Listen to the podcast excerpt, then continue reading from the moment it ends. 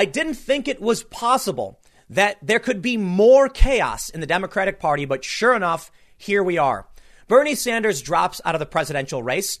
He then endorses Joe Biden, and progressives light up the internet saying, no way, never gonna happen. Even Bernie Sanders' own former press secretary is saying, I humbly disagree. I will never support Joe Biden. Progressives on social media railing on Bernie for saying that they should. And Bernie comes back and actually knifes them all in the back, saying it would be irresponsible for you not to support Joe Biden, a person they said they would never support in the first place. Now, these resistance types who just want Biden for some reason, even though the dude probably can't be president even if he wanted to because the dude can't think straight, are saying we all knew Bernie Sanders was going to support Joe Biden, so fall in line. Bernie Sanders even points out when asked about the criticism from his own, own, his own staff members, he's like, "Well, they're not a payroll anymore. They're not a part of my staff." How quickly he turns his back on those who supported him. You see, the Democratic Party thought they could expand their coalition, their base, by chasing after the far left. They actually brought democratic socialism into the Democratic Party. Now these DSA members are straight up saying, "No, we won't support you." But guess what? In chasing the far left, they sacrificed the center to the Republicans and Donald Trump. People who are moderate are looking at these far left policies saying, you guys have lost it. I'm not voting for that. And the far left is saying, you're not far left enough. I'm not going to vote for that. There's no coalition. They might as well not be the same party. In fact, we heard that from Ocasio Cortez in the past when she said, in any other country, her and Biden would not be in the same party. But now there's actually a possibility Ocasio Cortez endorses Joe Biden, showing she's pulling away from the activist base, whatever that means, going more conventional. But now, following Bernie Sanders' remarks, several high profile progressives are coming out criticizing him. This is it. They're not going to support Biden. Biden's likely going to lose. And we actually have some data to back that up. Now, of course, the New York Times would say in this article, hello, what's this? The Democrats aren't in disarray. Oh, they're not, you say. Well, allow this next 20 or so minutes to be a complete refutation of the claim made by the New York Times, and I will show you exactly how bad it is in the Democratic Party. Dare I say, as I've said many times, Donald Trump's going to win in November because what's the alternative? Joe Biden? Nah, sorry. You chased after these far leftists, you lost the center, and now they're not going to support you. You've lost everyone, except the weird anti Trump people, I guess. Well, let's get started. Before we get into it, Head over to timcast.com slash donate if you'd like to support my work. There's several ways you can give. The best thing you can do, share this video. We may not break echo chambers, but perhaps there will be some people who see this and there's some information they didn't consider, or at the very least, maybe we'll have a healthy conversation about what we disagree on. But it's true that YouTube is suppressing content like mine and propping up the mainstream media. So if you do want to help out, sharing really does help. And if you want to make sure to get more videos like this from me, subscribe, hit the like button, and hit the notification bell. But let's get into the news. Bernie Sanders says opposing Biden is irresponsible. The AP reports Bernie Sanders said Tuesday that it would be irresponsible for his loyalists not to support Joe Biden, warning that progressives who, quote, sit on their hands in the months ahead would simply enable President Donald Trump's reelection. Unless there be any question, the 78 year old Vermont senator confirmed that it's probably a very fair assumption that he would not run for president again. He added with a laugh, one can't predict the future. Sanders, who suspended his presidential bid last week, spoke at length about his decision to endorse Biden, his political future, and the urgent need to unify the Democratic Party during an interview with the Associated Press. He railed against the Republican president, but also offered pointed criticism at his own supporters, who have so far resisted his vow to do whatever it takes to help Biden win the presidency. He seemed to distance himself from his campaign's former national press secretary, Bri- Briahna Joy Gray, when asked about her recent statement on social media refusing to endorse Biden, he said, and this is the this is the most incredible response. Quote, she is my former press secretary, not on the payroll. What does that have to do with the people who believed in you, Bernie? You're not paying her anymore, so all of a sudden her opinion doesn't matter? Wow. Excellent response. Sanders noted a spokesman later clarified that all campaign staffers were no longer on the payroll as of Tuesday, though they will get a severance check in May. Sanders said his supporters have a simple choice now that Biden has emerged as the presumptive nominee. Do we be as active as we can in electing Joe Biden and doing everything we can to move Joe and his campaign in a more progressive direction? Or do we choose to sit it out and allow the most dangerous president in modern American history to get reelected. He continued, I believe that it's irresponsible for anybody to say, well, I disagree with Joe Biden and I disagree with Joe Biden, and therefore I'm not going to be involved. Sanders said he would not actively campaign or spend money on advertising in the primary contests that are still on the calendar in coming months, but he still encouraged Democrats in those states to vote for him, hoping to amass as many delegates as possible to leverage to shape uh, for leverage to shape the party's platform and the direction of Biden's campaign. He also vowed to continue fighting for progressive priorities, such as his signature Medicare for All. As a senator, even though Biden has refused to embrace the government backed single payer healthcare system. And it's not just about, well, well, we, we've also got Democrats straight up endorsing Donald Trump. So when Bernie Sanders says he's the most dangerous president ever, fine, I'll tell you what. Ask this Georgia state Democrat why he's backing Trump. Ask moderates in Trump districts why they voted for Trump and then voted for moderate Democrats in 2018. We'll see how these people vote in 2020 or in, in, the upcoming election, considering they didn't actually get anything done and have only campaigned on scandal after scandal. But other interesting points were made. In a Fox News story, Sanders campaign reps revolt after Sanders endorses Biden, openly attack former vice president. You are not going to win this way. Bernie Sanders coming after his own supporters is probably the biggest sellout move I have ever seen. Now, people are saying we knew he was going to endorse Biden. I get it. I get it. But perhaps he should have just said, you know what? Nah, I'm not going to do it. I'm going to stand on my principles. Perhaps as a prerequisite or in a, in a desperate attempt to actually win the primary, he was trying to convince the mainstream, more default liberal types that he would be there for them as a part of this movement. And now he has to stand by it and put his money where his mouth is, much to the anger of his own supporters. Fox News says Bernie Sanders endorsed, uh, endorsed Biden for president, but any illusions that the move would bring an end to the long simmering tensions between the Democratic Party's liberal and moderate wings quickly evaporated in a matter of minutes. But let me just stop you right there. There is a far left and a liberal wing of the party. They don't have moderates anymore. They lost them. They mentioned Briahna Joy Gray, who said, with the utmost respect for Bernie Sanders, who's an incredible human being and a genuine inspiration, I don't endorse Joe Biden. I supported Bernie Sanders because he backed ideas like Medicare for all, canceling all student debt, and a wealth tax. Biden supports none of those. Additionally, Gray indicated she agreed that it was almost insulting for Biden to suggest lowering the Medicare eligibility age to 60 in lieu of adopting universal health care coverage. I also think that was Ocasio Cortez said something, said something similar. Interesting, however, they go on to mention Shaun King calling out Joe Biden. Check this out. Shaun King tweeted, I can hardly believe what I am watching in reference to Joe Biden and Bernie Sanders live stream. In his conversation with Bernie Sanders, Joe Biden is clearly reading from a teleprompter it's supposed to be a conversation. I have never seen this happen in my entire life. They go on to mention that uh, Elizabeth Warren, who is closer ideologically with Sanders, still, uh, th- th- this is an older story. Uh, Elizabeth Warren has, in fact, now endorsed uh, Bernie Sanders. So we are seeing the establishment rally around Joe Biden. But the Democrats wanted, they wanted democratic socialism. Check this out. This is the Wikipedia page for the Democratic Party. And as we can see, according to ideology, Factions include democratic socialism and left wing populism, progressivism. They absolutely wanted these people to be a part of their party. They courted these votes. They propped up Bernie Sanders somewhat. They actually tried to stop him in many ways, but they tried using him. They tried bringing some of his policies into, uh, into, into their party in an attempt to win. But also, Bernie Sanders did something similar. He's absolutely flip flopped on immigration, and everyone's pointed it out. Bernie Sanders tried getting these same people as well, and maybe he shouldn't have done it. I'd like to show you this wonderful graphic that's been going around. What do we have here? Rebels for Bernie, Georgia Tech for Bernie, PSU for Bernie, Chicago for Bernie. You get the point. I can't tell you, there's a large number of accounts, even Christians for Bernie, St. Andrews for Bernie, and they all say the same thing. We are not endorsing Joe Biden. All of these activist leftist factions have come out on Twitter saying straight up, never going to happen. So, what was the point of courting people who would never have supported you in the first place? As I've warned over and over again, they won't. You can talk about what Americans actually care about, kitchen table issues, and maybe you will win. But you know what?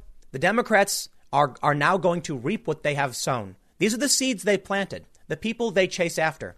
and now they're going to lose because you will never be enough for them. I've talked about it over and over again. They simultaneously claim that the word woman is offensive, so it's got to have a Y put in it. Then others say that's offensive, it's got to have an X put in it. Then they say that's offensive because all women are women, and therefore, look, there's no answer. There is no right way to be woke enough for these people. Now, of course, I know some of them just want Medicare for all. They want to abolish, you know, college tuition, or however you want to abolish college, uh, college debt, and they want the taxpayer to pay for college. You, you put those policies forward, these people will probably vote for you. But with Joe Biden not endorsing that stuff, it's not going to happen. Now let's take a look at some of these more higher profile progressives. Krystal Ball tweeted, I know the media will never understand this, uh, but this moment right now, with Bernie trashing his own supporters, is exactly why he lost. He was more committed to maintaining power for Democrats than claiming it for his own movement. Yes. Bernie Sanders has betrayed his own base on multiple occasions. My favorite moment, it's, and, and I can't believe people actually got behind him, but let, let, me clarify this. People don't support Bernie Sanders, okay? Many people did, but these, a lot of the people coming out now supported the ideas around Bernie Sanders, not the man himself. So Bernie coming out and saying, go vote for Joe, they're going to say, no, we want these ideas. They were never supporters of his. But there was this period where one of Bernie Sanders' surrogates sent out an email accusing Joe Biden of uh, impropriety, to say the least. And many uh, Bernie Sanders supporters, I say that loosely, many of these progressives came out and said Bernie's campaign is right, Joe Biden is corrupt, and all these other things. And then Bernie Sanders apologized and said it wasn't true and that Joe Biden was his friend. You'd think at that point, many of these Sanders supporters would have realized Bernie will sell you out at a moment's notice for the establishment. Bernie Sanders was only pretending to adopt a lot of these ideas anyway. The dude's very clearly anti open borders, yet started embracing these weird open borders like policies to court progressives. Even Bernie Sanders doesn't really believe in this stuff. And now, now I bring you to Kyle Kulinski. Now, now I want to clarify. I think Kyle Kulinski and Krystal Ball are, are good people.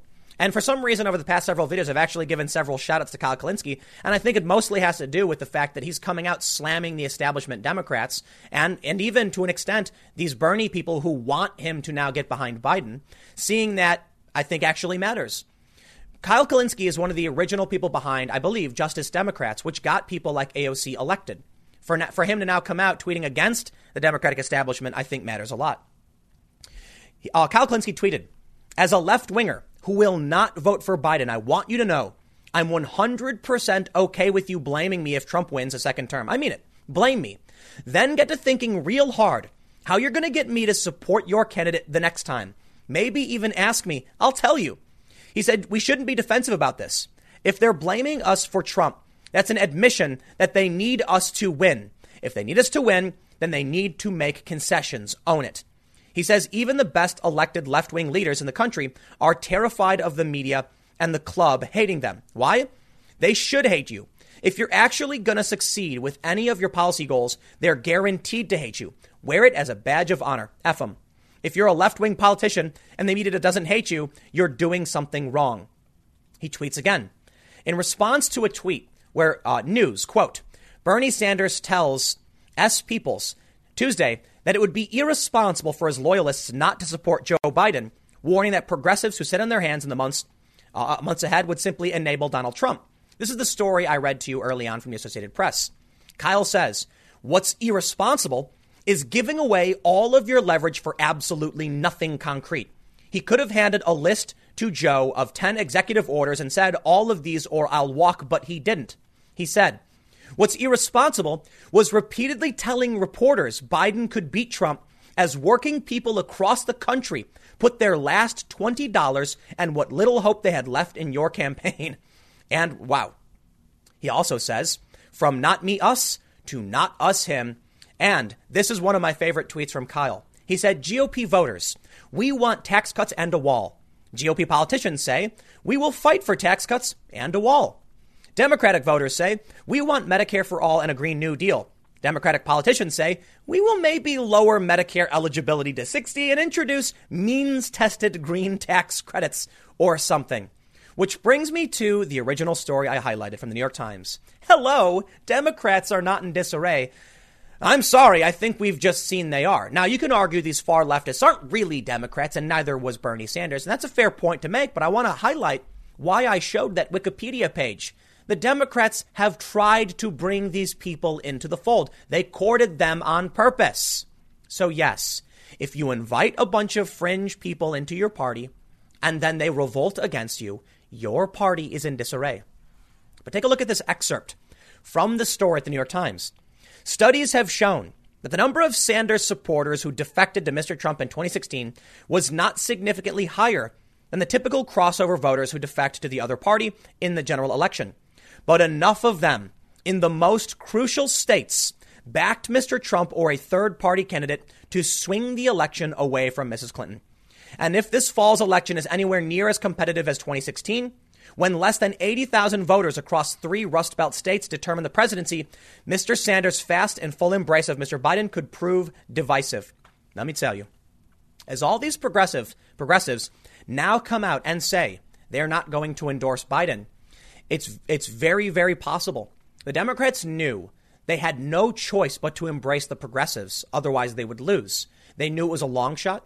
They knew they would probably never support Joe Biden or whoever the nominee was, but they had to try. Why? There's a reason why Hillary Clinton lost and Donald Trump won.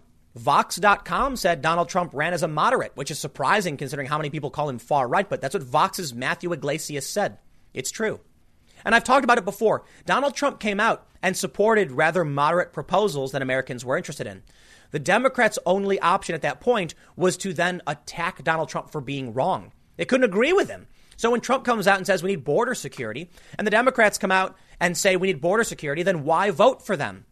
So in the end, the Democrats had no choice but to say, no, Trump is wrong. We don't need border security. Now I get it. Trump said, build the wall. And they said the wall is bigoted.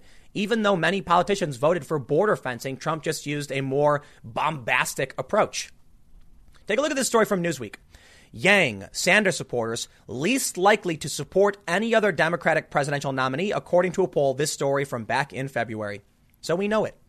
We know the progressives will not get behind Joe Biden. I don't know why they're pretending he will. I don't know why people are even pretending Joe Biden can be the president. None of it seems to make sense unless the real goal of everybody is secretly to elect Donald Trump. These, these people propping up Biden, it's like you could have picked Buttigieg. At least Buttigieg, I'd understand. The guy is young on the younger side and he can speak English properly and formulate complete sentences. Joe Biden can't. Who are you trying to convince this guy can win? I just don't understand it. Now, I get it. A lot of people might vote for Joe Biden just because they don't pay attention anyway. But there are a lot of people in the middle who want to know what you're offering. And what do we get from Joe Biden? He's talking with Bernie Sanders, reading a teleprompter, and it's so absurd that even Shaun King is shocked by it.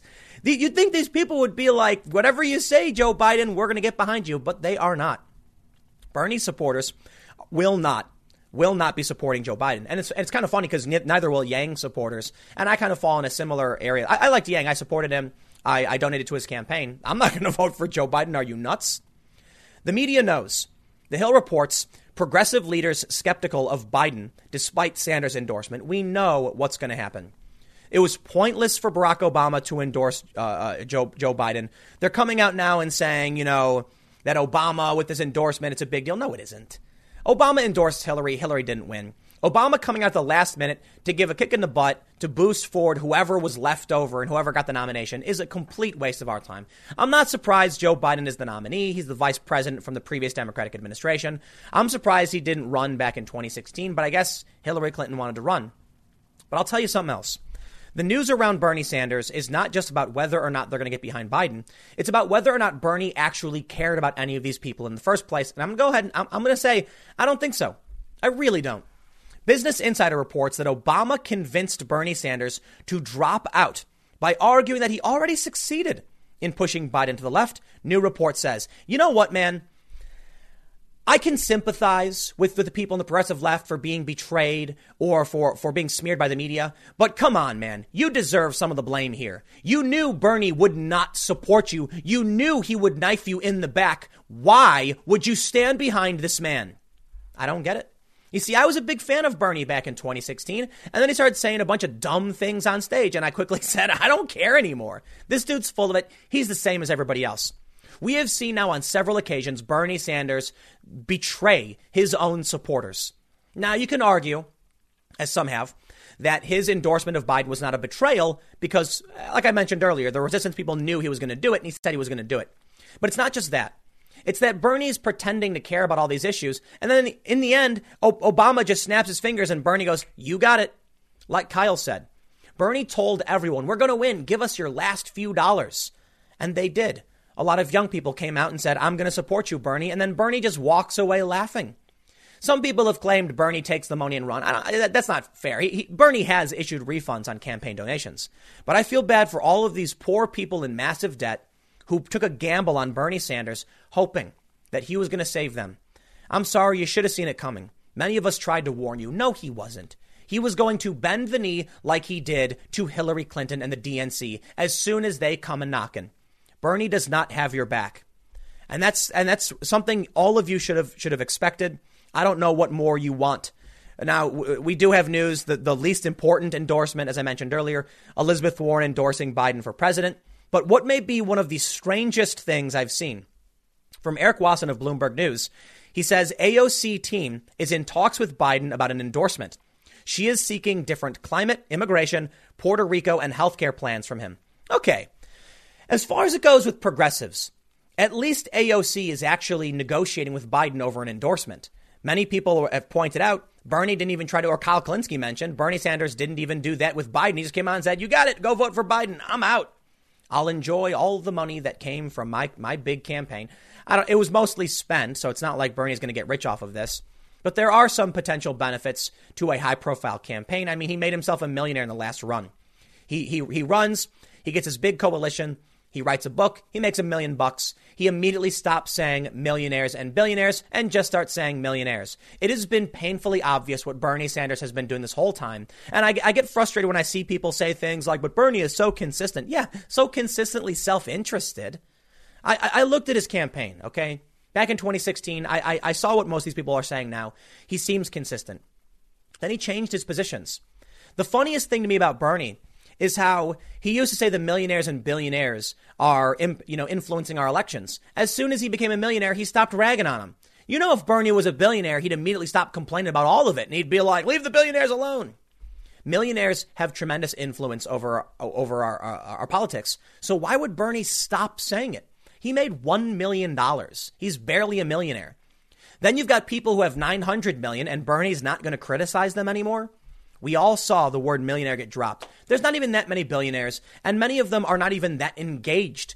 A lot of them are for sure, but not necessarily. Like, we don't necessarily hear about Elon Musk's efforts to manipulate politics or anything. He's building a spaceship. I'm sure he does make political contributions, and it is influential. But to act like they're these nefarious demons controlling your life is, is insane. The millionaires do play a big role. There are many, many more of them. Now that includes Bernie Sanders. So he's not going to call it out he's going to endorse Joe Biden because he's in the club. It's a big club and you ain't in it. And perhaps you should uh, we should realize this. It's a club for Joe Biden. We see so, uh, social media right now censoring information to protect Joe Biden, and I find it absolutely hilarious. The amount of support this man needs from the media trying to justify things he's saying when they make no sense, editing his clips to make them make sense. At least some rumors I've seen have, have, have asserted that. And then social media censoring information that makes Joe Biden look bad. The dude is, it's basically like weekend at Biden's. It is a zombie campaign propped up by the media and activists and people like Bernie. And this is a complete betrayal to everybody who got behind Bernie Sanders, but you should have seen it coming. Now, here's what ultimately matters. The Democratic Party is in shambles. I don't think any amount of propping up Biden is going to save this guy when he can't talk. We're going to see him stand up in a debate with Donald Trump you, what do you think's going to happen? It, Joe Biden's going to be spinning in circles while Donald Trump laughs the whole time. As Joe Rogan said, it's going to be like Mike Tyson fighting a three year old, or as his guest said, it's going to be like a Comedy Central roast. I can't believe people are actually entertaining this. But you know what? Hubris would be the downfall of Trump. So, look, I got to say, nobody thought Trump was going to win. They felt the exact same way. So I admit, if Joe Biden ends up winning, I'll just laugh. I will be shocked and I will laugh. But, but don't forget, as much as we can rag on Biden for his inability and, and the weird campaign lies they, they're, they're pushing to try and make this guy viable, the guy might win. He's got the establishment behind him. I can't predict the future. I guess we'll see. I'll leave it there. Next segment's coming up at 6 p.m. youtube.com slash timcastnews. It is a different channel, and I will see you all then.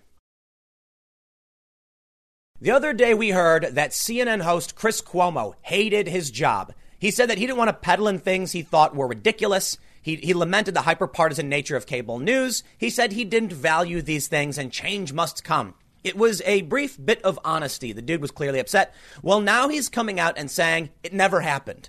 It did happen, and even BuzzFeed News is calling him out. But let me tell you something. In what may be one of the bigger and crazier stories, which I'm surprised no one's talking about, CNN has been caught peddling fake news. This is the big story. Eh, who cares if Chris Cuomo hates his job? Chris Cuomo just admitted he's not in isolation. And CNN has been running stories claiming he is. They have been caught peddling fake news. This is the most egregious example, or not, not the egregious, this is the most blatant example of CNN running prime time fake news I have seen from them yet. Look, you want to come out and say, oh, that camera angle was faked or Anderson Cooper wasn't really standing in a flood, whatever. You can argue that they frame shots. You can argue that they exaggerate points. I'm telling you that CNN at night is claiming Chris Cuomo is in isolation and he can't leave. Dr. Sanjay Gupta talking with Chris Cuomo just the other night. That CNN has a segment. Can Cuomo leave isolation? He shares update on his symptoms. Do you know what Chris Cuomo was saying in his radio show when he was ranting and why he was ranting, it would seem that the main reason the dude was upset is that someone on a bike approached him and started saying things to him and he got mad about it. He went off saying, "What? I can't tell some some loser on a bike how I feel cuz I'm a celebrity?" Well, well, hold on, Chris. What do you mean some loser on a bike? There was a guy on a bike you were talking to? I thought you were isolated. Okay, so maybe it was just, you know, he's at his home by himself and his family has gone away because, you know, he doesn't want to get his family sick. He's quarantined. That's what CNN's telling us. Dr. Sanjay Gupta says, you're going to have to wait. I know it's been two weeks, buddy. And he says, oh, gee, gosh darn it, I guess I'm stuck at home. Well, guess what? The biker in the East Hamptons has come out now, given a statement saying he saw Chris Cuomo with a woman who appeared to be his wife and kids playing on a property that apparently doesn't have, any, have anything built on it yet. And he said, Isn't he supposed to be quarantined? And there it is. Now, I can't tell you exactly what happened. We've got a he, said, he said, she said, but I'll tell you what I think happened. I think Chris Cuomo got caught. I think he wasn't supposed to be out with his family because he's supposed to be isolated. That's what CNN's been telling us. And he got caught. He was out on Easter Sunday. Oh, what's that?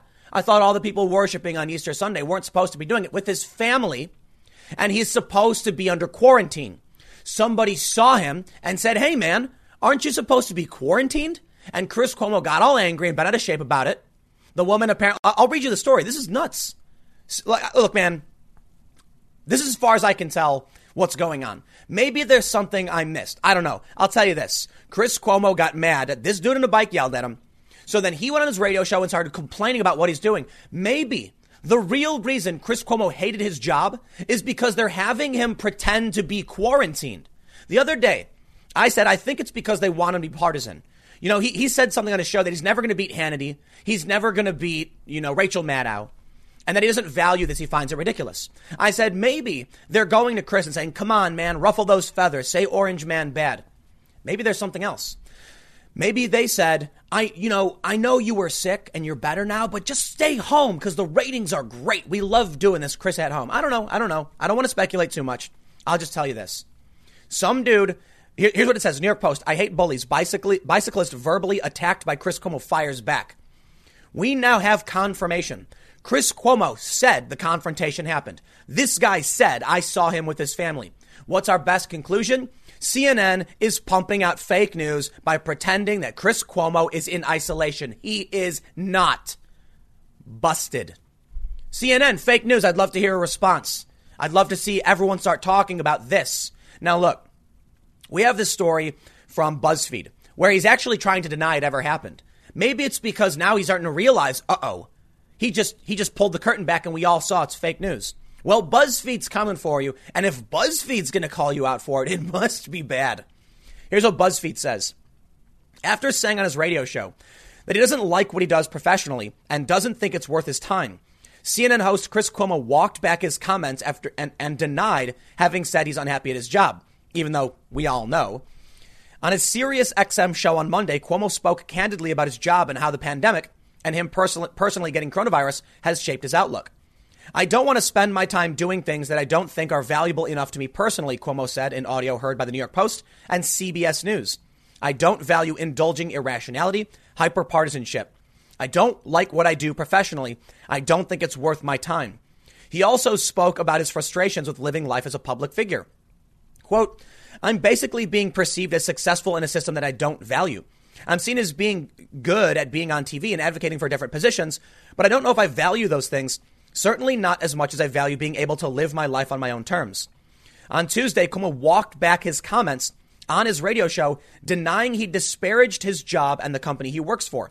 In a clip that was released on Tuesday's show, Cuomo said he loves the position, blah, blah, blah. Said it never happened. We get it.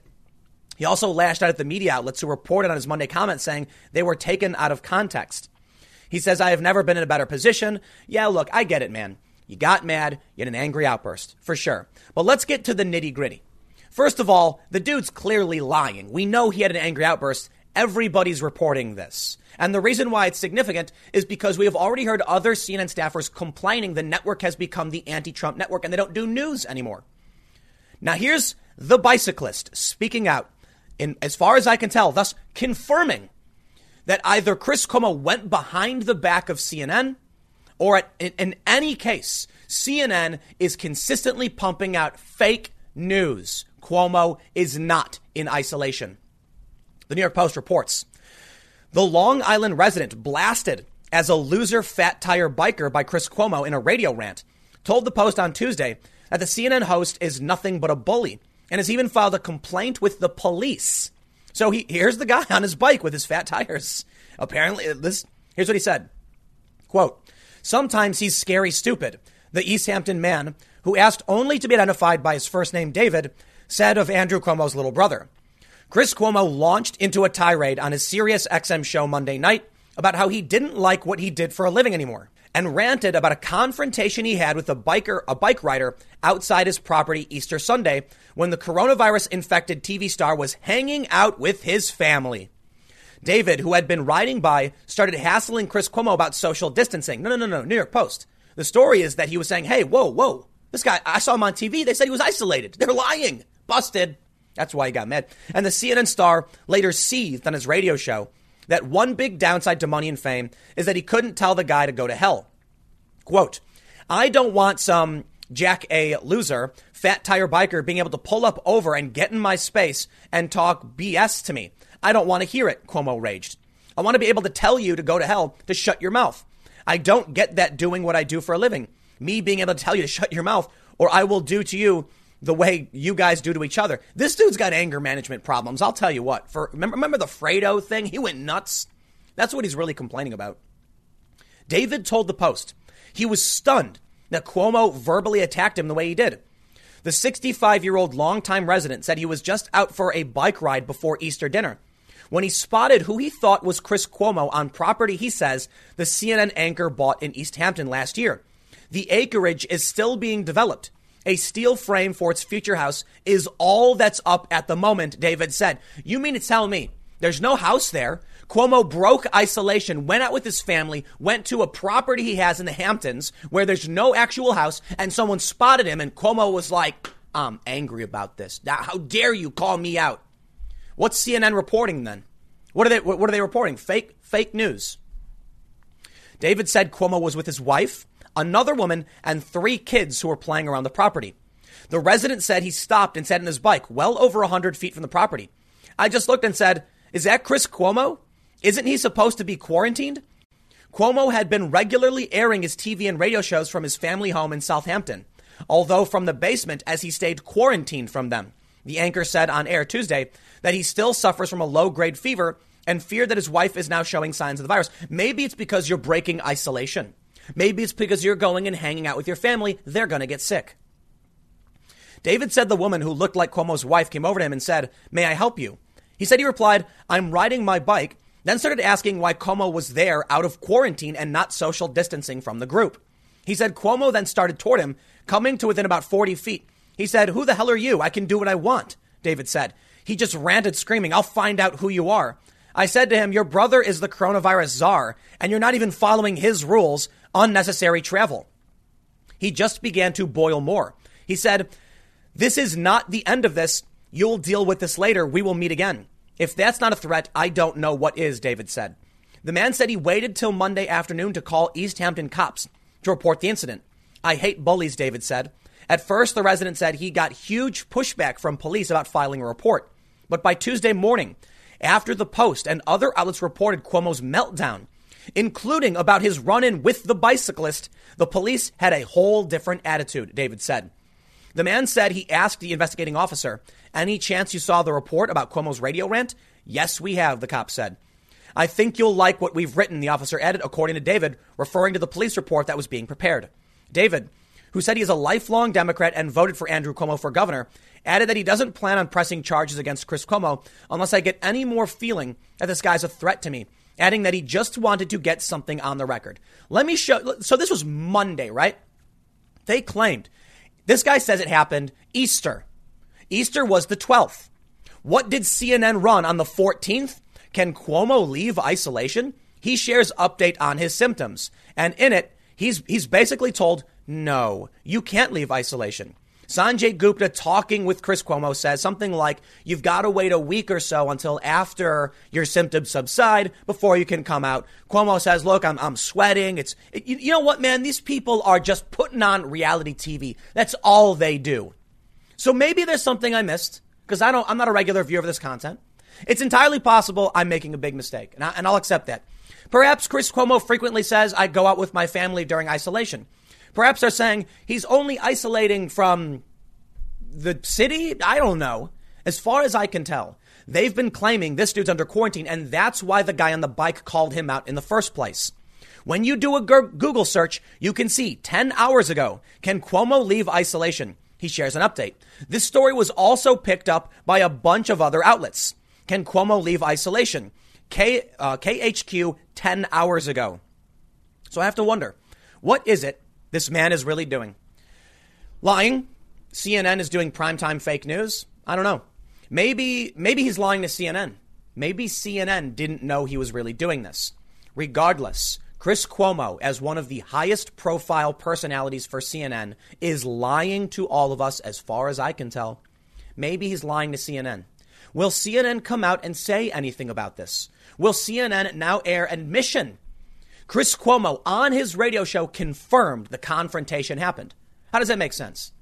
If, if, if we didn't have the statement from the guy on the bike and Chris Cuomo goes on his radio show and says, some guy on a bike rolled up to me. Why? You were outside of your house? You're supposed to be quarantined. You're supposed to be isolated. How could you have an interaction with this person? Now, that alone is probably not enough. Okay, so we don't know much about the details. He could have been, you know, taking the trash out, or he could have been sitting on his porch. Who knows? But now we know from this guy on the bike, it was an empty property with no with no structure built other than a frame. He was there with multiple people, and now we know the full story. A police report has been filed. I really doubt this David guy lied to the cops because it's the story is now being corroborated. We'll see how this plays out. Back over at BuzzFeed, here's what they say. When Cuomo got mad, he said, Why is there so much interest in what I said about my frustrations with my profession yesterday? He said, I've never been in a better position professionally than I am right now. But in a longer clip of Tuesday's show, heard by the Hollywood Reporter, Cuomo denied ever making the comments to begin with. It's not true, he said. I never said it. I never meant it. Cuomo said that even before all this, he had recently signed a new long term contract with CNN. I've never been more grateful. I've never been on a better team. I love where I am. I love the position that I've been given, and I love who I'm doing it with. Those are all matters of fact to me. Cuomo also elaborated on his frustrations of working in the media, which he said were exacerbated by his illness and the current political climate. I was talking about having legitimate questions, which I've had all along this administration, let alone with a fever and COVID for two weeks and being pissed off about being sick and rethinking a lot of things on an existential basis all the time, he said. It is frustrating to do this job in an environment where people are not interested and open. It is hard to practice journalism when people are so intent on believing what they want to believe for political advantage, it makes you question is it worth the effort? Can I make a difference? You are talking about you, you're, you have a fever, You're not isolating, you're ignoring it. So, what are you telling people at CNN? What are you telling your bosses? And what are you telling the American people? Now, may- maybe we can put it this way Does CNN as an institution know he's doing this, breaking quarantine? They certainly do now. Certainly, they would stop doing these reports. They didn't stop. This report came out Monday. On Tuesday, they aired the Can Chris leave isolation? No, he can't. So on Monday, when everyone heard what he said on the radio, on Tuesday morning, when this story broke, where he straight up admitted to having some kind of interaction, okay, fine. Okay, fine. Maybe CNN produced a segment, did the interview pre record early, and did not know. Well, I'll, t- I'll show you this. The New York Post story about the bicyclist. This is from yesterday at 5:34 p.m. It is fair to say that maybe the producers over at CNN did not realize the full context of the story is out, and we now know for a fact this dude is lying about isolating. Well, I should say not that we know for a fact, but in all likelihood, it seems like we are able to confirm beyond a reasonable doubt because Cuomo himself has confirmed a bit of the story, corroborating what we've been told. My question now is Will CNN apologize? Will Brian Stelter or Oliver Darcy, the media reporters over at CNN, address this? I'm going to go ahead and say a big fat no. Will CNN stop airing these oh poor Chris Cuomo in isolation segments? I'm going to go ahead and bet no. Unless a bunch of people bring it up and a bunch of other journalists start reporting on the fact that Chris Cuomo just ran a fake news segment with Dr. Sanjay Gupta. The dude is not in isolation. CNN busted fake news. I'd like to see a statement. You think they're going to come out with one? I really doubt it. Yesterday, I, I, I talked a bit about what the networks become. I don't like to do all just like constantly rant about CNN. There's a bunch of other media outlets I like to point the finger at. One of the problems with CNN and their media reporters is they only ever complain about Fox News. Certainly, there's things to complain about with Fox News, but CNN is now crossing into uncharted territory. Now, let, let me be fair. MSNBC is substantially worse. Rachel Maddow peddled in uh, overt and insane conspiracy theories. Chris Hayes had a guy suggesting it was possible that Trump was an asset of the Russians since the 1980s. How insane do you have to be? What are we? What is a spy thriller? And CNN can't keep up, and they know it. And this plays into a bit of what I was saying the other day. They, Chris Cuomo, in, in one of the stories I read, basically said he's never going to beat Hannity or Maddow. So they've got to figure out what's their angle. How do they get better ratings than Fox News, than MSNBC? Well, for one, they can complain about Fox News all day and night. They don't do the same thing to MSNBC. Why is that?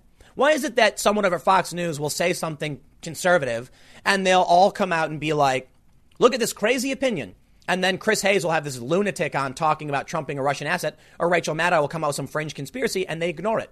They know where they can draw the line and where they can't. Fox News is ideologically opposed. They're aligning themselves with the left but they can't take the same route. They can't be bombastic like Hannity. They can't be a conspiracy theorist like Rachel Maddow, but they can make things up. And that's what I think they're doing. So you look at the media reporters, they know they get play when they complain about Fox News. It works, even though what they say doesn't make any sense. That's why I do not think they'll address this. I do not think they'll apologize. They've become a reality TV network, and this is a hit show. Reality TV, man, Chris Cuomo at home. If Chris Cuomo is at home sick, have someone else fill in for him. When I'm sick, I don't call in, you know, or if, if someone who works at a donut shop, when they get sick, they don't call in and let people know that they're going to talk about how they're sick or what they're donut. I, I get it. It's a media company, not a donut shop. The point is, when you're sick, someone comes in and fills in for you. But CNN knows reality TV sells, and this is their opportunity. So while they're talking about how Chris Cuomo is sweating, oh, he's wiping his brow, oh, I'm so sick and I have a fever, what he's really doing is taking a trip up to the Hamptons to be with his family. And when someone calls him out, the dude gets up in his face or whatever. I mean that figuratively, not literally, starts yelling at him. And then he admits it. We'll see how it plays out. I'm not going to be convinced. They're not going to say anything. They're going to ignore it. They're probably going to keep doing these segments. Fake news, CNN. I'll see you all in the next segment coming up at 1 p.m. on this channel. Thanks for hanging out. It seems like every day this crisis is continuing, we are losing more and more of our rights. And many people are just bending over backwards to say, go ahead, government, do whatever you want. I see tons of progressives that have adopted a tribalist stance that you should not be defending your rights. No surprise, right? We've seen it with censorship on social, media. All of a sudden, these people who are supposed to oppose corporations are now saying, but Facebook's a private company. Now, when people are saying we have a right to protest, they're saying, Are you crazy? It's a pandemic. Yeah, it is a pandemic, right? Let me tell you something. Over in Raleigh, police declared protesting a non essential activity and a woman got arrested. I wonder, were the civil rights movement protests non essential? I'd say they were very essential. So, yes, protesting is an essential function of our country and our civic, it's a civic duty to stand up for what we believe in. And yes, that includes protesting. It's quite literally in the First Amendment. It's the first for a reason. Within that, we have a right to the press and we have a right to worship, among other things. While this woman was being arrested, journalists were standing all around her. I'm sorry. What makes you think the right to assemble is not essential and the journalists are? You can't, how do you say, they're both in the First Amendment. This is what we cannot, cannot allow. I'm going to read you the story. But the first thing I want to do is show you something really shocking. This is a video from uh, posted by Minno. It says, in a scene that is becoming the new normal in America, tens of thousands of struggling families lined up in cars and waited to get a food distrib- get, get a distribution of food this week. This is a video of the Los Angeles Regional Food Bank helping to feed the community. I want to stress, I'm not entirely sure who this individual is. It's just a video going viral on Twitter. Perhaps it's not real. I don't know. Seems like it's legit. We've seen similar videos. In it, you can see one of the most insane. I mean, look, it says BFM TV, Los Angeles, California, and these people are lining up in it's it's a massive line of cars to get food. And there's several reasons this is happening. This line is ridiculous. It's stretching down several blocks. This is nuts. And the reason this is happening is that people have lost access to the economy. It's not necessarily because there's no food. For some people, it probably is. But many people, as long as everything's shut down and everything's locked down, have no way to get food. What do you think comes next? This is what I've been warning. First, we see the government starts, they start arresting people who are outside. And I'll tell you why, I'll tell you how this is connected and why I think it's happening. I don't think people are being arrested like this because they're concerned about social distancing. We've, we've shut everything down. I think they're concerned that if too many people are bored and milling about, they'll start looting or rioting. Already in New York, we've seen it. Commercial burglaries are up 75%. Call it what you want. But if you lock the city down in an emergency and people start breaking into commercial buildings to take stuff, I call that looting. Let's read the story from The Blaze. They say, amid a rally that drew more than 100 protesters to downtown Raleigh, North Carolina on Tuesday, demanding the reopening of the state's economy, a tweet about the demonstration from the city's police department was clear. Protesting is a non essential activity. The tweet came after cops earlier declared protesters are in violation of Democratic Governor Roy Cooper's stay at home executive order to stop the spread of the coronavirus and have been asked to leave. I am going to thoroughly disparage these police officers as complete scumbags. Complete scumbags. No one should have the executive authority to just decree the Constitution is void. There are ways you can deal with protest. There are ways you can ask people to be safe, and ultimately, you do not have the right to stop Americans for, from standing up to their government, no matter what a doctor says. Now, let's be real. I, I think at this point, it's still a little early. We should definitely be social distancing, and I would not personally be out protesting for anything, not even for this. But, but there's, a, there's a red line. And it has to do with how much time we spend and how much we deal with this. Because at a certain point, you can't just have everything collapse because you're scared of the virus. There are other factors involved. The economy is a health issue. I just showed you people who can't get food. So you got to pick now. Which one is worse? I can't tell you. But if the cops are going to go arrest people because these people are saying it's time to get back to work, these cops are in violation of the First Amendment. No one has the executive authority to just decree this. This is insane. Someone asked what part of the governor's order was violated, and they said protesting is a non essential activity. Protesters said Cooper's order is an unconstitutional overreach that threatens to destroy small businesses, and the coronavirus isn't as deadly as officials are claiming, testing is inaccurate, and causes of death are suspicious. I don't care about any of that. I don't care if they think it's bad. I don't care if they think it's it's it's really bad or if they think it's really, you know, not that much, not that bad at all. What matters is that if you want to deal with protests, it's not done this way. This is ineffective. You can't just snap your fingers and instruct people that the First Amendment no longer applies to them. But every day the Constitution gets just torn up by people in government. And it's no surprise to me that it's the conservatives out protesting saying we want to get back to work and they're being smeared as crazy. Now, I'll tell you what, like I said, You won't see me out doing that. I don't want to get sick. This stuff sounds pretty nasty. I've seen stories about people getting sick. Not fun. Not not something you want to get. There. Well, I, I think you understand the severity of the coronavirus. Some people just don't believe it.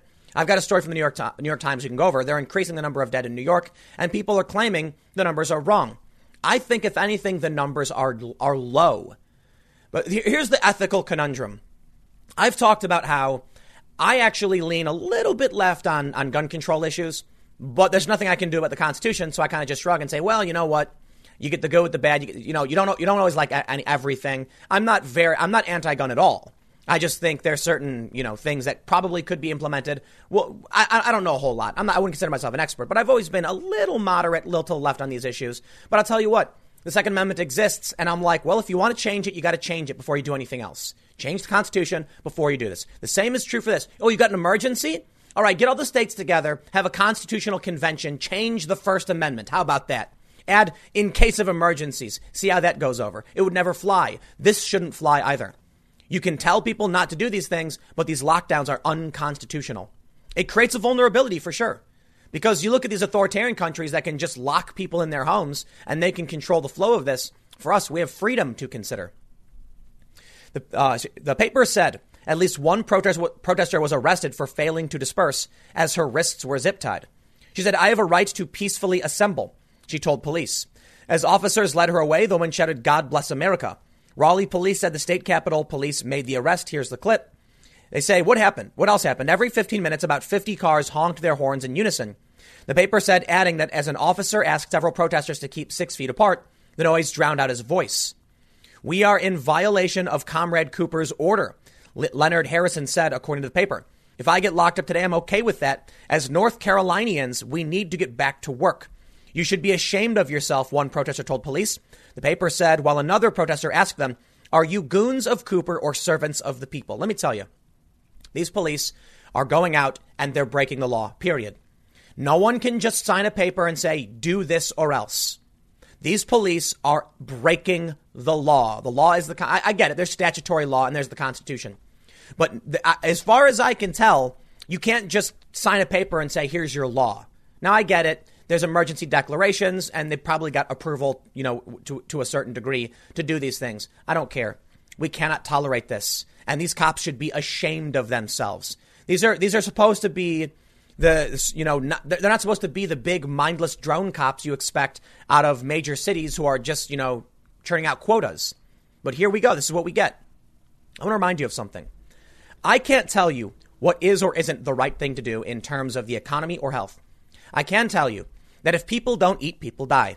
I can tell you that people being locked in their homes are starting to lose their minds. And we have to balance the amount of people who will lose their lives from lack of food versus the amount of people who can die from the illness. The illness seems to be more immediate, so I lean towards being okay with quarantine and locking down, and I think the advice is sound and we should listen to it. I also recognize that many other people are suffering and I can't see it, and the media certainly is not, is not talking about it enough. They're more concerned about health, health, health. It's why they say Dr. Fauci 50 million times. And when anyone else considers the fact that we need an economy to get food into cities, they say you're disregarding the health experts. It's not one problem. Everything is tied together. All of these people in cars stretching down several blocks are waiting to get food because they can't get it anywhere else. So you've got an issue with the health. And what do you think happens when people can't get food? I'll tell you, people are, are gonna, they're gonna take the food. They're to get out of their cars. They're to walk up and just take it and say, I can't wait here for three hours. So we can open up the economy, risking infections and more people losing their lives, or we can keep it shut down and risk looting, mass vandalism, and yes, people losing their lives. It's been a couple weeks now, almost, what has it been, like a month now? Since the lockdown started coming in, into effect. I don't know how long these people think we can actually pull this off. We just did a major multi trillion dollar stimulus because people don't have money and they're all talking about getting their Trump bucks and going and spending it. Yeah, that's not going to last. People have to pay rent. Some people aren't. People have to buy food. Some people can't. Now, the New York Times has uh, uh, just reported this, and a lot of people are acting like the crisis isn't legit. I'm going to show you this. They say the NYC death toll soars past 10,000 in revised virus count. The city has added more than 3,700 additional people who were presumed to have died of the coronavirus but had never tested positive. Many people I see messaging me about this saying that they're inflating the numbers. I completely disagree. I think this is possibly the right move. The challenge is we don't know how to track everything perfectly. And we have been ignoring the fact that there's like what more than t- around 10 times as many people dying at home on, th- than the average. It stands to reason, okay? The simple solution. If we're in a pandemic and people are locked in their houses and these people are dying substantially more than normal, it stands to reason at least some of this is from the coronavirus. Does that mean we should label every single one? Probably not. You know why? What they're saying is that people are dying at home more than average, right? Well, you've also got everyone locked in their homes more than average. So don't be surprised if the normal amount of people who would die on the street or out at work or whatever are now in their homes and dying. But but but you need to consider this. The people who would die outside in New York City, I believe it was around 150 per day. We're now seeing about 250 per day dying in their homes. The people who are dying outside would like there would be violent crime, which is relatively low, but there could be accidents, car accidents, things like that. Or someone could have a heart attack or a stroke outside. They wouldn't consider that an at home death. Now that these people are quarantined, those at home deaths we can expect to go up. If we took every single out, every single death in New York, minus at home, we have about 125 per day. This is based on the 2017 average. I looked up the numbers. Combine that with the at home deaths, you get about 150 per day. If we were to add that 125, we would only have 150 people per day in their homes dying. So we end up seeing 225 to 250, which stands to reason a decent amount of these people are probably dying from the coronavirus. All of them, probably not, but many of them, yes. Now, is the city going to be adding literally everyone who died in their home to coronavirus? They probably not everyone, but probably more than they should. Regardless, I think the number is undercounted. I, so I, I can put it this way. I don't know what their, their criteria is to add these, but I don't think they're arbitrarily adding these deaths though they're not testing for coronavirus, And we, we end up with a very serious predicament of are we going to freak people out and keep the economy shut down when it could be that some of these people died for reasons having to do with not being able to get access to medicines or food. The New York Times says New York City, already a world epicenter of the coronavirus outbreak, sharply increased its death toll by more than 3,700 on Tuesday after officials said they were now including people who had never tested positive for the virus but were presumed to have died of it. The new figures released by the city's health department drove up the number of people killed in New York City to more than 10,000 and appeared to increase the overall U.S. death count by 17% to more than 26,000. The numbers brought into clear focus the staggering toll of the virus the virus has taken. Let, me stop you right there. I think it's fair to say the city's doing their best to track the total numbers. But I don't think it's fair to then come out and say this proves the virus has ravaged. Well, I think it's I, I think you, we can be fair and say that the virus is, is causing this damage for the most part. But I think we need to point out that while the virus has caused the initial health concern, the economic shutdown in attempt to slow the virus is causing a massive amount of damage, and it could be potentially worse than the virus itself. Now, let me clarify that statement. What I'm saying is the total damage will go beyond just loss of life. Loss of life is the number one priority. There's, there, I don't think there's amount of money you could put on someone's life. It's, it's, it, look, I know there's a lot of uh, ethical and moral conundrums around the value of life. The point I'm trying to make is we, we, we, we would be willing to take massive economic damage to save lives, you know, uh, within reason. But if the economy starts taking enough damage, it will extend beyond human lives and we'll start seeing a collapse of infrastructure, which will make it very difficult to get emergency supplies, to pay nurses and doctors, and then you end up losing more lives. They say we want to flatten the curve, right? The goal of flattening the curve is to make make sure the healthcare system can maintain that we can we can keep enough beds available for people and save lives. But it's not just about flattening the curve so the healthcare system can handle it.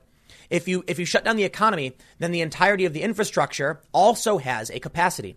And if it reaches capacity, meaning we can't get food and medicine to hospitals, the hospitals collapse as well. It's a balancing act. It's hard to know exactly where that line is. But if protesters are upset because these governors are ignoring the real ramifications of the economy or they disagree and think that the economy needs to reopen, shutting down someone's civil liberties is not the answer. I assure you, it will make more protesters. Like I said, I've never wanted to protest more or needed to. I, I, I would absolutely love to drive down there right now and be like, no way, dude, you can't do this. All you're going to do is anger more people. They say 3,000 more people died in New York between March 11th and April 13th than would have been expected during the same time period in an ordinary year. Dr. Oxiris Barbot, the commissioner of the city health department said in an interview.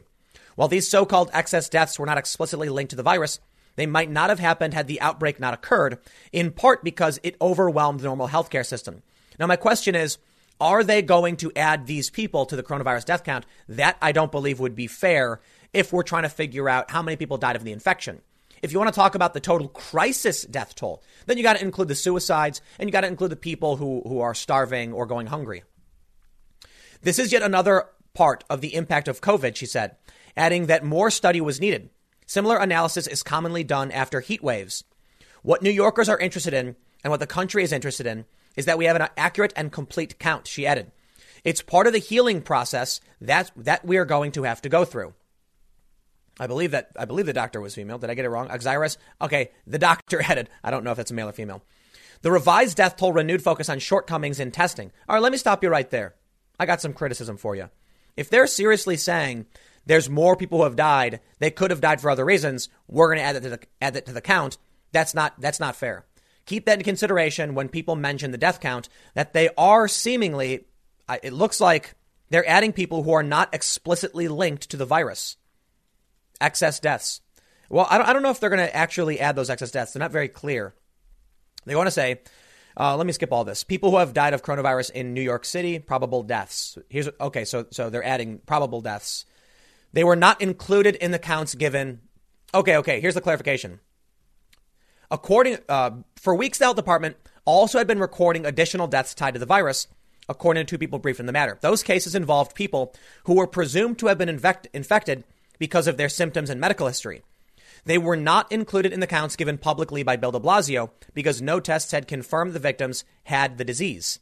Mr. de Blasio decided after another round of briefings over the weekend to release the presumptive cases, the people said. Most of the added deaths took place in hospitals, according to the data. Others occurred in nursing homes or other long term care facilities and in residences. In the heat of battle, our primary focus has been on saving lives.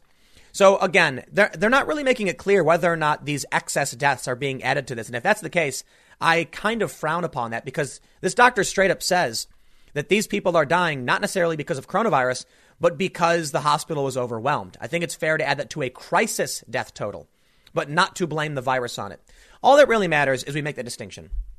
You let people know that it looks like what New York's saying is that is, these are deaths related to the crisis, not necessarily just those infected. So they say the new numbers in New York cover the weeks between March 11th, April 13th. All right, I think I think we get it. We get that it's serious. I'm going to kind of wrap this up, but um, I think they need to be clear on what they're trying to claim about these deaths because a lot of people have criticism over this, and this is only going to make things worse. It's going to result in more protests, and it's going to result in more, I don't know, dramatic escalation. I'm, I'm surprised to see certain personalities, certain YouTubers and other progressives taking a hard pro government stance. It's really strange to me. While I agree with the guidelines we see from the doctors to protect our health, I disagree with the authoritarian overreach why would you come out and mock these protesters or insult them for exercising their First Amendment rights? That's insane. I'll leave it there. Stick around. Next segment's coming up at 1 p.m. Uh, I'm sorry, at 4 p.m. YouTube.com slash Timcast. It is a different channel, and I will see you all then. Just when you thought it couldn't get any worse, CNN actually published Chinese propaganda, and as far as I can tell, only changed it because they got caught, essentially praising the Chinese Navy and saying that the U.S. has done a bad job. It came basically out of a Chinese press release. So here's what I think happened. Do I think CNN is actively being like, whatever the Chinese government says, let's just report it? No. I think they got a press release and like lazy, well, like lazy, unethical journalists just reprint the press release. That's a huge portion of journalism. I, many of you probably don't know this. But PR firms will send out a press release. Some journalist, I'm doing air quotes, will get it, rewrite some of the key words, and then just publish it. And that's much of how the news works. Hmm. You can always trust uh, a good publicist to make sure you get press attention. Let's read the story from the Washington Examiner. CNN publishes Chinese propaganda praising China, degrading the U.S. Navy. Excellent job, CNN. CNN this week published a report copying almost word for word a Chinese Communist Party press release, praising the People's Liberation Army Navy's, uh, Navy's effort to contain the coronavirus and degrading the U.S. Navy's failures to do likewise. You know what's so funny about this? The other night, we were talking about on the Timcast IRL podcast how China sent a strike group near China. Now, there, CNN praised the Chinese Navy for doing this. Really, Meanwhile, the U.S. was doing what's called an elephant walk, a display of force like B 52 bombers or whatever, because the aircraft carrier, the Roosevelt, actually had to evacuate like 80% of its personnel. Let's read more. Almost as bad as CNN's promotion of Chinese propaganda is the network's defense of its decision to run state-sponsored agitprop.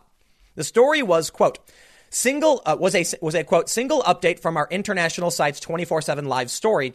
A CNN spokesman told the Daily Caller. He added, "The story explicit, explicitly states the sourcing as a PLA story and identifies the Global Times as a state-run tabloid." That that transparency is key as a global news source serving a global audience. His explanation, however, contrasts sharply with the fact that CNN has made significant edits to the article following online criticism, almost as if someone realized just how bad it looks for a supposedly serious and free news organization to publish Chinese communist press releases almost verbatim. Again, I think it's pure laziness.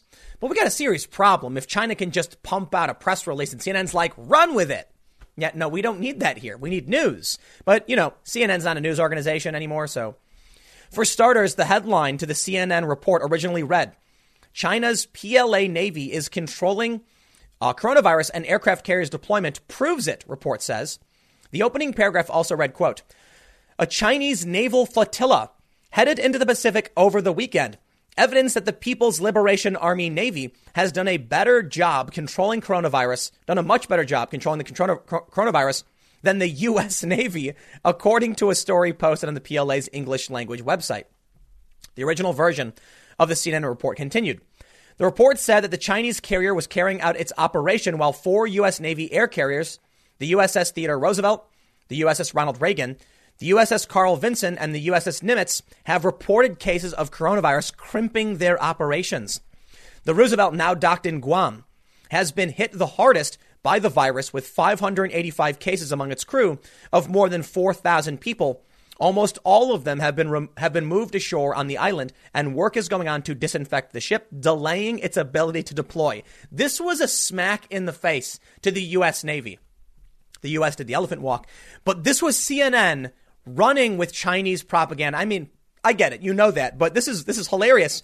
CNN was actually parroting their attempt to degrade our armed forces, which is a sign of our vulnerability. This is the this is the big uh, problem right now. The reason why they removed the guy from the aircraft carrier, as best I understand, was that he revealed the weakness of the U.S. Navy right now. At least one of these carriers. You, we could get attacked. I mean, I don't, I don't think we're going to be attacked, but they're basically laughing in our face, and CNN's party to the laughing.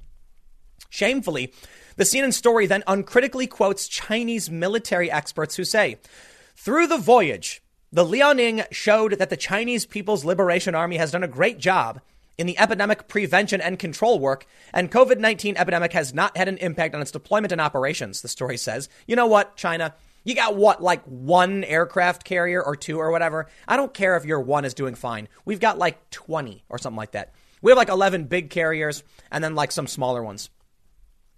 He says uh, uh, the story cites Zhu Guangyu, a senior advisor to the China Arms Control and Disarmament Association. It showed the PLA can dispatch troops stationed anywhere at any time. With the troops always maintaining vigorous combat capabilities, the Chinese people can always count on them, Zhu is quoted as saying. Uh, the examiner says, just so we're all on the same page, CNN reported this week that according to Chinese officials, the Chinese military has done a better job than the U.S. Navy of controlling the viral pandemic that the Chinese government tried to cover up. Everything about this People Liberations Army story screams that it is government propaganda, yet it ended up on CNN's website anyway. How? The story bylined to an international homepage editor based at CNN's Hong Kong bureau comes from a press release posted originally on a website meant to serve as a repository for Chinese propaganda. It is not the sort of place where an international homepage editor for a free press would normally trawl for genuine news items unless the point was to contrast. The author then made the judgment call that the press release was worthy of serious attention and news coverage, a decision that presumably required the backing of an editor. The author then wrote the entire story based on a PLA press release stating that the PLA believes they're, they're doing a great job. The story was then presumably edited, double checked by CNN web producers, and then published online. Considering the number of CNN employees who were likely involved in bringing the story to life, It is remarkable that no one flagged it for propaganda or even questioned where the news value lies in a story that basically states that China says China is doing a good job. I love it. I love it, CNN. Let me show you this. Uh, I, I didn't want to do a full segment on this next story, but I got to highlight this. Trump slams Brian Karem. He's uh, with Playboy magazine and a CNN political analyst. I don't know exactly where he is now because I, I, think Playboy is, is shuttering or something. Maybe just the, the physical paper. I don't know. I'm going to leave. Trump calls Brian Karem a showboat, threatens to walk out of coronavirus briefing. Why doesn't Trump just do that? When you get these CNN people standing up and hooting and hollering and yelling nonsense, just start walking away. And then, and then once they're done talking, you come back. It's that simple. Trump could just do it. It'd be funny if he did. Examiner says a spokesman for CNN has not responded to the Washington Examiner's request for comment. As mentioned in the above, the CNN story has undergone significant changes, including to its headline, which now reads Chinese state media claims country's navy not affected by coronavirus. The opening paragraph paragraphs have also been heavily amended.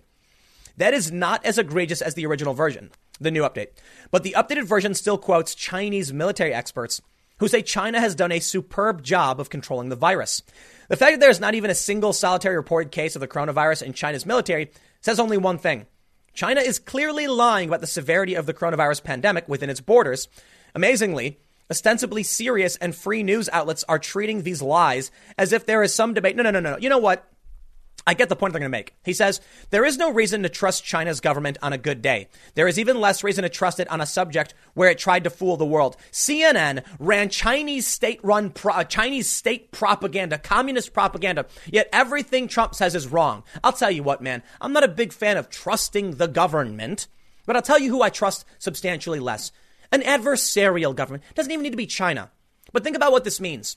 As CNN runs the incessant orange man bad narrative saying everything Trump does is wrong, they then turn around and say, oh, and this? Well, the Chinese government says it, so it's true. Ding, ding, ding. We have a winner. CNN publishes propaganda for adversarial governments while calling our government liars. I have never been a big fan of the federal government, their authority, and their foreign policy. But I'll tell you what, man. As an American, I know I know a few things.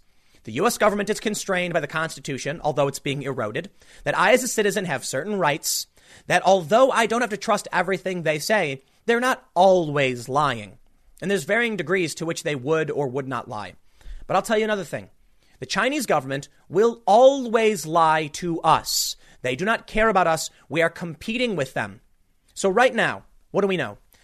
Well, according to Wired magazine, we, it, it is likely that China was feeding disinformation to the World Health Organization, who then fed that to us. Maybe intentionally, maybe unknowingly, but they did.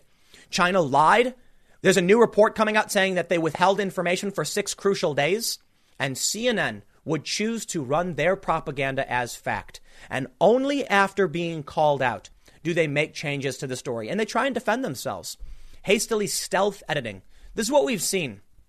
It is absolutely disgusting what these companies do. They will make changes to an article and not tell you. You know, on Facebook, if you edit a post, there's an edit history. You know, on Reddit, if you if you if you edit a comment, there's a, it tells you it's been edited.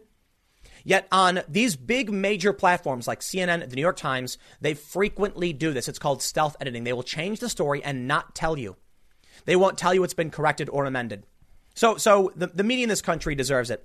Earlier, we had a guy from CNN tweet something like Trump is attacking the free press. Ooh, CNN. CNN's got Andrew, uh, I'm sorry, Chris Cuomo going on TV at night being like, I'm in isolation with the sweats.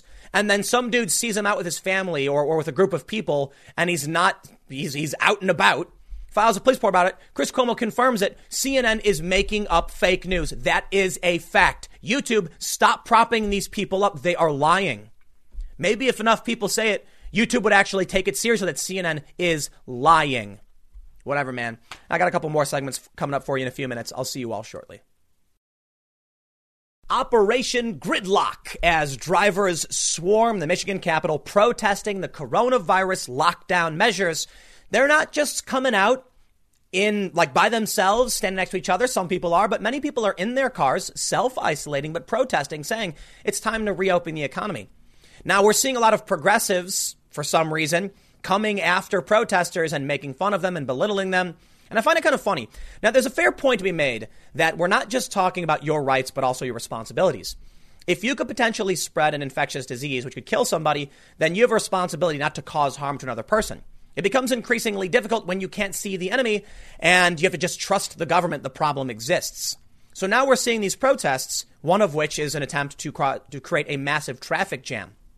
Another thing I want to point out in this is that a lot of people were convinced that you couldn't buy seeds in Michigan. I believe that was an, uh, an exaggeration, and I've got a story for you. But first, let's see what's going on with these protests, why they're doing it. Drivers swore Michigan Capitol to protest coronavirus lockdown measures.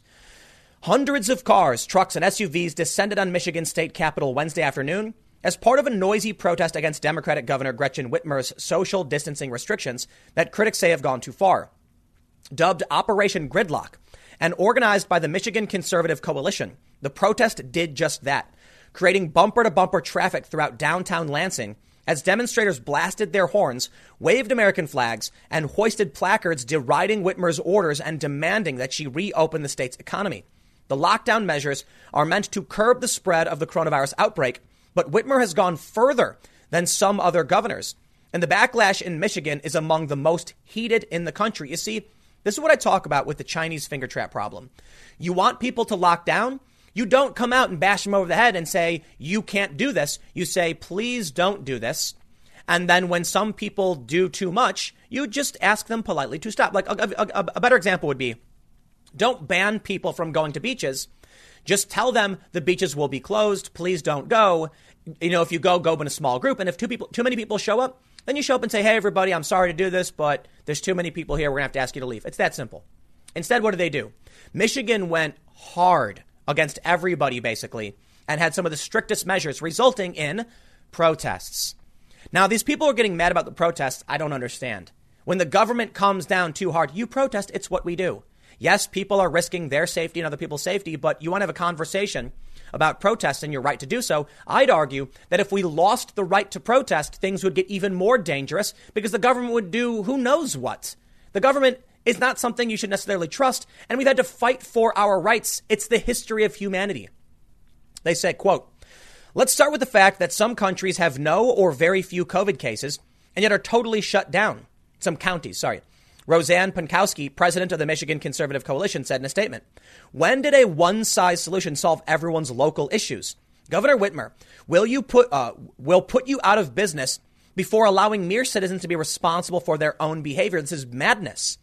Whitmer announced over the weekend an expansion to her state stay at home orders, which, among other things, prohibits residents from visiting family or friends with exceptions for providing care, bans public and private gatherings regardless of size or family ties, and places restrictions on what types of businesses may operate and in what capacity. Michigan, Michigan has the fourth largest number of confirmed cases in the U.S., with more than 27,000 being reported as of Wednesday. The orders, which are in place until at least May 1st, quickly drew criticism from conservative Republicans in the state who argue that the governor is turning Michigan into a nanny state and impeding their civil liberties. Quarantine is when you restrict movement of sick people. Tyranny is when you restrict the movement of healthy people. Meshawn Maddock, an organizer of Operation Gridlock with the Michigan Co- Conservative Coalition, told Fox News. Every person has learned a harsh lesson about social distancing. We don't need a nanny state to tell people how to be careful. Whitmer, who had to issue clarifications to her orders, most notably when someone tweeted a picture from Walmart saying that children's car seats were non essential items, has so far remained steady in her resolve that Michigan needs to stick to strict stay at home orders, me- measures in order to tackle the virus. She has also recognized, however, that residents have a right to protest under the Constitution, but ask demonstrators to do so safely. I can respect that. But I, I look, when you come out and tell people we're locking everything down to an extreme degree that you can't even go out with your own family members, don't be surprised when they protest you. And you have just made things worse. The police apparently arrested one person. They, they violate social distancing to remove one person. Let them protest. If they get sick, it's their choice. It's their responsibility. Responsibility. They have chosen liberty and potentially death. Do I think they're all going to die from corona? No. They may spread to others, which is a problem. But these people made a choice. You can back away, and it may make things worse, but we have to balance freedom and security. Because there was one banner that said, security with no freedom is prison. Quote, everyone has a right to protest and speak up. We recognize that some people are angry and frustrated, and that's okay. Whitmer's office said in a statement uh, Wednesday. The governor w- will uh, will always defend everyone's right to free speech. We just ask those who choose to protest these orders to do so in a manner that doesn't put their health or the health of our first responders at risk. The organizer, organizers of Operation Gridlock have asked anyone participating in Wednesday's protest to display signs, make noise, and be disruptive, but stay in your vehicle so that the Whitmer police cannot say you are ignoring the social distancing order. They have they have also asked people not to carpool because gas is cheap and warned them not to drink too much liquids because they will not be able to access any public restrooms. We can get this rally done and stay within social distancing guidelines, Marian Sheridan, co founder of the Michigan Conservative Coalition, said in a statement. Citizens are frankly tired of being treated like babies. As adults, we now know what needs to be done to stay safe. We also believe the liberal attack on the economy is becoming a serious threat right now. Join us in Lansing. We need to stop the madness, and Whitmer needs to pl- uh, needs a plan to reopen Michigan's economy before it's too late. There have already been, I think, hundreds of, uh, hundreds of thousands of people in Michigan who have called for Whitmer to be recalled over this.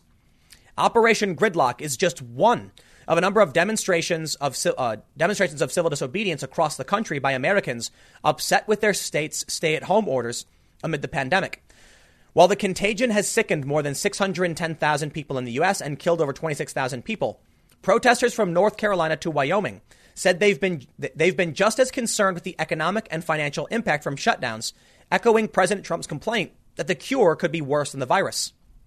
Alex Berenson, a former New York Times reporter who has been sounding the alarm about what he believes are flawed models dictating the aggressive strategy, drew attention to the protest in North Carolina as well as the, uh, a social media uproar in Michigan.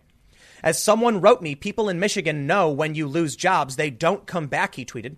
As for unemployment, some 16.8 million Americans have lost their jobs in the last three weeks, meaning one in 10 working Americans was out of a job.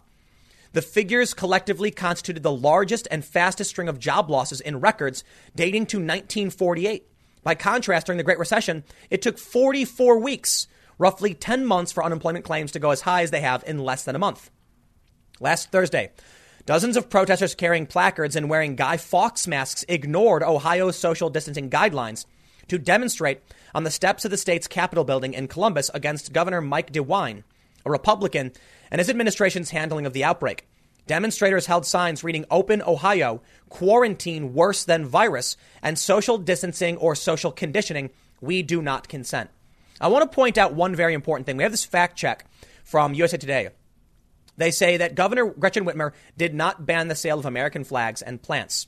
One of the things we saw was that people were claiming seeds were not available for purchase. I may have incorrectly uh, stated as such. If I do, I apologize. So we have this fact check, and many other people have pointed out you can buy these things. Now, the, the, the executive order did shut down certain portions of stores that were too large. But apparently, it, here's what they say. The order notes large stores must close off areas of stores meant for carpeting, flooring, furniture, gardening, and paint. The limits only apply to in person sales and do not apply to stores with less than 50,000 square feet. Large stores are further required to implement measures that promote social distancing. The, the, the clarification here is not that they ban the sale of seeds, but that certain stores, the more common ones, had to close off certain sections, meaning in many places you were probably not able to buy seeds, and in some places you probably were. It wasn't a specific ban on seeds. That doesn't excuse what these people are doing. We saw Trump mention they may do a hard quarantine of three states New Jersey, New York, and Connecticut. He later changed his, you know, he, well, he, he, he asserted his position later on because they didn't have a definitive one, saying, we're not going to do it. We're going to issue strong guidelines. That was the right move, 100%. It's the responsibility on us. Not everybody's going to abide by it, but I'll tell you what, when they came out and said, don't buy masks, what did people do? They went out and bought like every single mask. That was not the right thing to do. They should have said nothing, to be honest.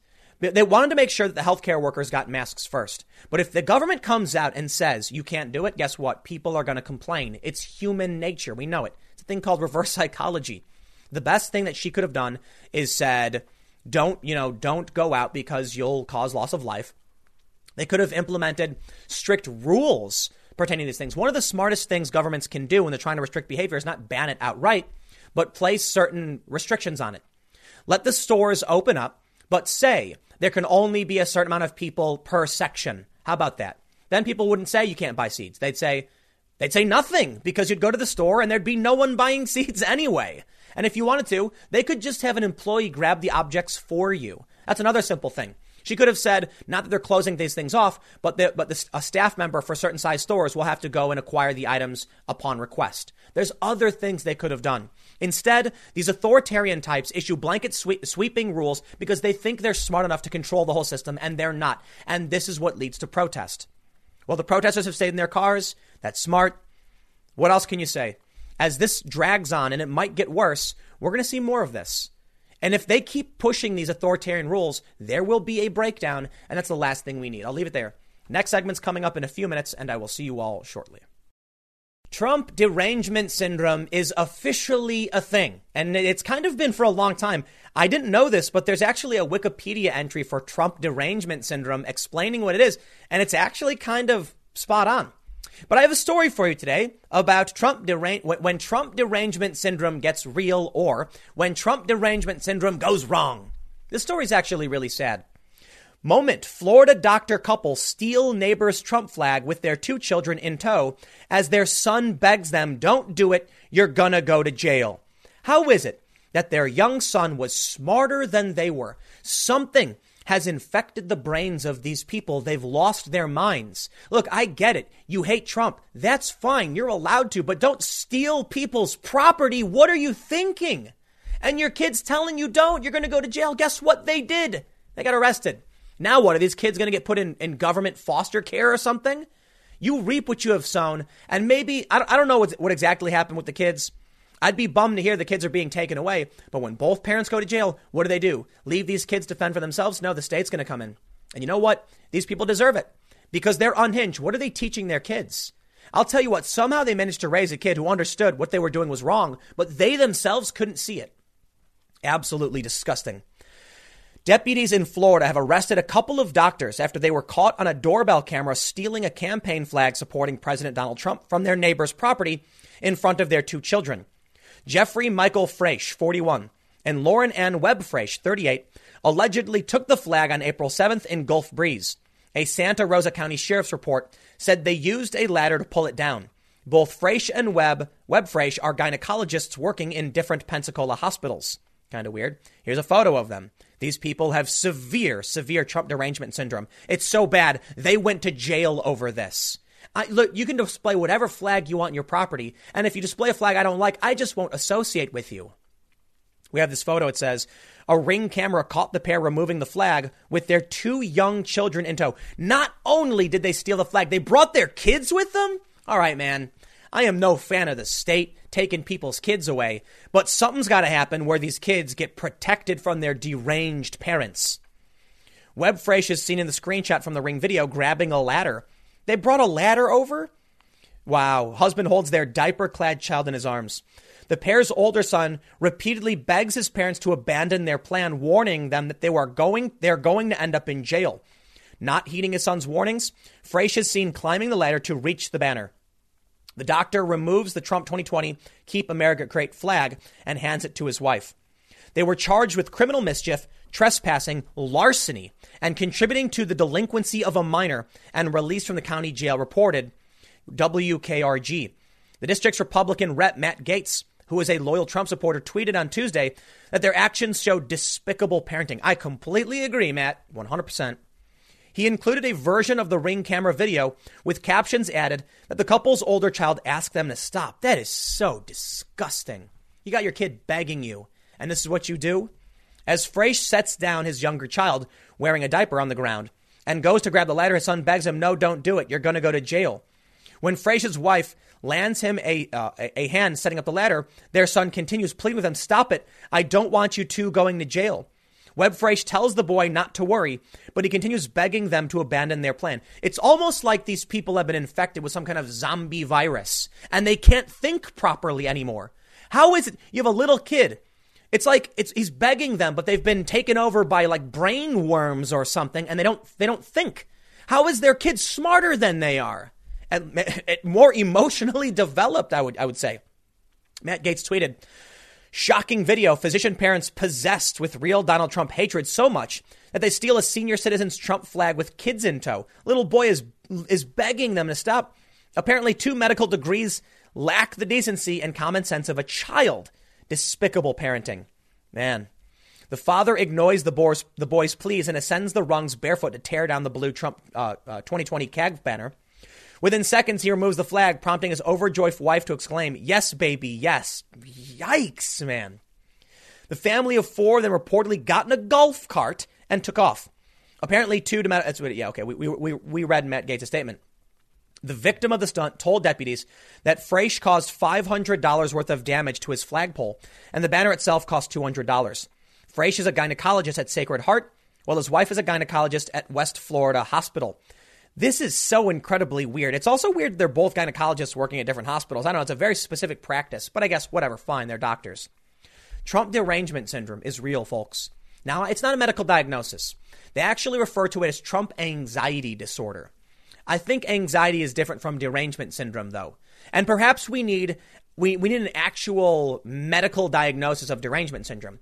What they say about Trump Trump anxiety disorder is that people feel distress, not that they're hallucinating and insane and stealing property and then getting arrested for it with their kids with them. But they're different things. So, as some people have liked to point out, Trump derangement syndrome is a bad faith statement, blah, blah, blah. It's real, man. It is real. We've seen all the videos. Remember that guy who went into like it was like it was like an El Pollo Loco or something?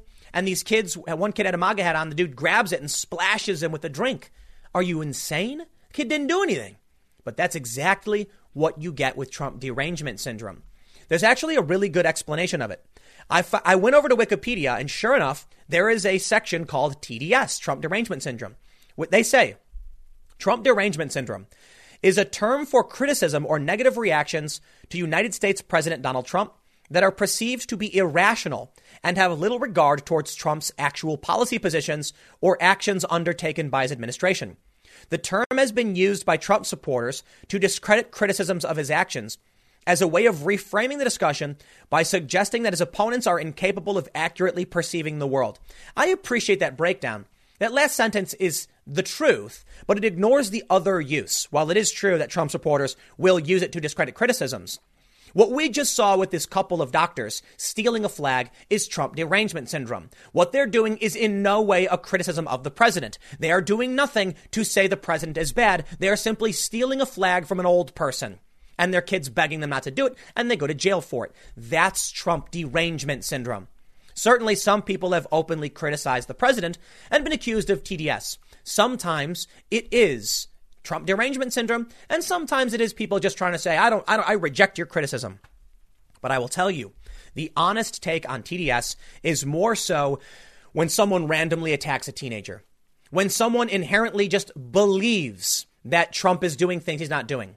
When an MSNBC personality says that Trump is talking about exterminating Latinos, that is not real criticism. That is fake. That is a delusion. These people are hallucinating things. They've lost their minds.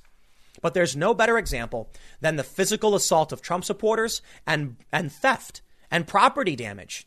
Because that is, it's not a statement from the president. Trump didn't enact a policy saying fly my flag. They're not criticizing the flag. They're just stealing it because they don't like Trump. And that is the root of TDS. Something has happened to these people. They are possessed by such hatred. They don't know why. They typically can't articulate it. And then they do irrational things, putting their children at risk. Now, this is funny the origin of the term. It was placed to political com- columnist and commentator Charles Krauthammer, a psychiatrist who originally coined the phrase Bush derangement syndrome in 2003 during the presidency of Bush, W. Bush. The syndrome was defined by Krauthammer as the acute onset of paranoia in otherwise normal people in reaction to the policies, the presidency, nay, the very existence of George W. Bush. The first use of the term Trump derangement syndrome may have been by Esther Goldberg in an August 2015 op ed in the American Spectator. She applied the term to ruling class Republicans who are dismissive or contemptuous of Trump. Krauthammer, in an op ed harshly criticizing Trump, commented that in addition to general hysteria about Trump, the Trump derangement syndrome was the inability to distinguish between legitimate policy differences and signs of psychic pathology in his behavior. So when we talk about Well, this first definition of what, how it pertains to George W. Bush is perfect. They say the acute onset of, onset of paranoia in otherwise normal people in reaction to the very existence. Apply that to Donald Trump, and you will get this story. You will get other stories of people being attacked. Breitbart, for a long time, was maintaining a list of people being harassed and attacked. There was a story of a family, uh, a couple of people that were at a, a, cheesecake factory, and the people came up and started hassling, like the staff were hassling them. I, I liken this to kind of like a mob mentality. They don't know why they do it. They just want to be a part of the group. There are many people who don't know how to fit in, don't know what's appropriate. All they know is, I want people to like me. They go on Twitter and they virtue signal. TDS is a form of violent paranoid virtue signaling. The fact that these women, this woman said, yes, baby, yes, stealing this flag. Why do you care if someone has the flag? What, what, what is wrong with you? What happened to them where they snapped? I think I know. I think on social media, these people are encouraged. They're praised. And so it translates to the real world. When you see someone like, you know, uh, Kathy Griffin post that photo, I mean, her life was destroyed by this. But you see how the resistance cheers for her and defends her. They want to feel that too. Say, I'll do it. I'll do the same thing. And they go out and commit crimes, putting their children at risk.